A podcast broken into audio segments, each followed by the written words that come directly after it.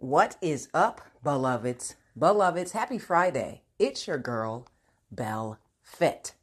Listen, stop letting things slide. Stop letting it slide. Some of you are disappointed, anxious, upset. You harbor resentment because you have problems letting people know when they have hurt you, when they have offended you, when they have breached a certain boundary.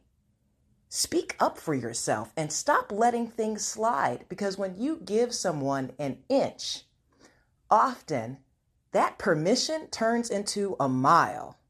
So, with that said, may God bless you always in fitness, health, and in spiritual wealth. I am your girl, Bell Fit, and we are the Black Sheep Believers. Ciao.